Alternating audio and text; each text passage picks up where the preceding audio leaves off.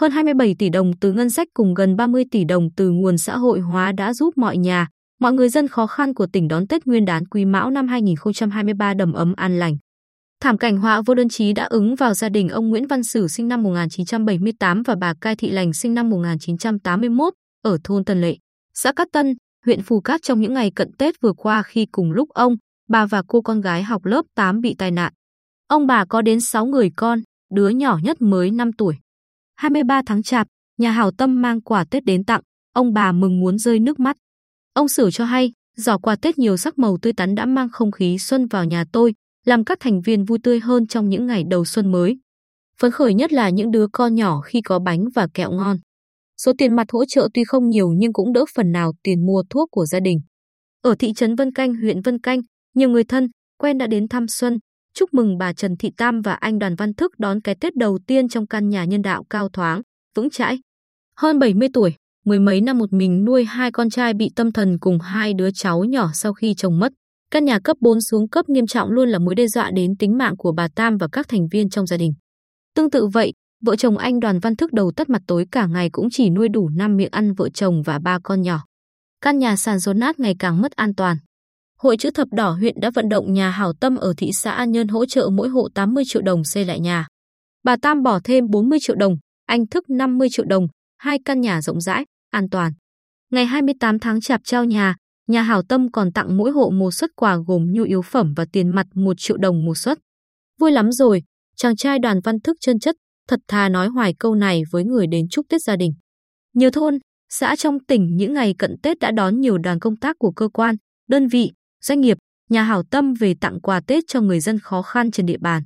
Không có cảnh quà Tết dồn vào một số nhà, mà sau nhiều năm kinh nghiệm, nhà hảo tâm biết, hộ nghèo, hộ cận nghèo luôn được đảng, nhà nước chăm lo Tết. Vậy là, họ hướng đến những hộ không thuộc diện nghèo, cận nghèo nhưng thực sự đang trong cảnh khó khăn. Đó là những hộ có người bệnh nặng, gặp tai nạn bất ngờ khiến kinh tế gia đình kiệt quệ hoặc mất đi lao động chính của gia đình, hộ có trẻ em mồ côi, hộ đơn thân, hộ người già neo đơn, khuyết tật. Dịp Tết Quý Mão 2023, các địa phương đã trao kịp thời quà của Chủ tịch nước tới đối tượng chính sách trên địa bàn tỉnh. Cơ quan, đơn vị nhận phụng dưỡng các mẹ Việt Nam anh hùng đều tổ chức thăm, tặng quà, chúc Tết các mẹ còn sống. Các đơn vị, tổ chức, nhà hảo tâm đến thăm, tặng quà người có công, trẻ mồ côi đang được nuôi dưỡng trong các trung tâm trợ giúp xã hội và trong cộng đồng. Lãnh đạo tỉnh thăm và tặng quà các đơn vị làm nhiệm vụ trong dịp Tết, người dân các xã đặc biệt khó khăn, xã khó khăn, các đồng chí lão thành cách mạng, cán bộ tiền khởi nghĩa, mẹ Việt Nam anh hùng, thương bệnh binh, thân nhân liệt sĩ, các gia đình có công với cách mạng tiêu biểu. Gia đình cán bộ, chiến sĩ làm nhiệm vụ ở quần đảo Trường Sa, nhà giàn DK1, địa bàn có phụ cấp đặc biệt 100% trên các vùng biên giới, hải đảo. Cùng với tỉnh, các cấp ủy đảng, chính quyền, mặt trận Tổ quốc Việt Nam, các tổ chức chính trị xã hội trên toàn tỉnh cũng phát huy truyền thống tương thân tương ái, cùng chung tay chăm lo để mọi nhà mọi người đều có điều kiện đón xuân vui Tết. Tết Nguyên đán năm nay, thực hiện chủ trương của Trung ương Hội chữ thập đỏ Việt Nam và chỉ đạo của Ủy ban nhân dân tỉnh, Hội chữ thập đỏ tỉnh đã phát động phong trào Tết nhân ái. Khác với mọi năm, ngoài giá trị về vật chất, phong trào Tết nhân ái triển khai lần đầu ở tỉnh còn tạo ra không khí rộn ràng, đặc biệt ý nghĩa với những hoàn cảnh thiếu thốn tình cảm gia đình như trẻ mồ côi, người già neo đơn, người không có điều kiện vui xuân.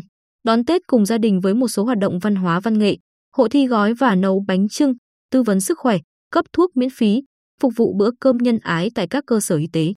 Theo Hội chữ thập đỏ tỉnh, kết quả thực hiện phong trào Tết nhân ái 2023 tính đến ngày 18 tháng 1 của các cấp hội chữ thập đỏ đạt được hơn 22,25 tỷ đồng. Trong đó, đã vận động và tặng 51.125 xuất quà trị giá 21,4 tỷ đồng, giúp đỡ 11.162 lượt hộ cận nghèo, 987 hộ nạn nhân chất độc da cam và 21.963 lượt hộ có hoàn cảnh khó khăn trong toàn tỉnh.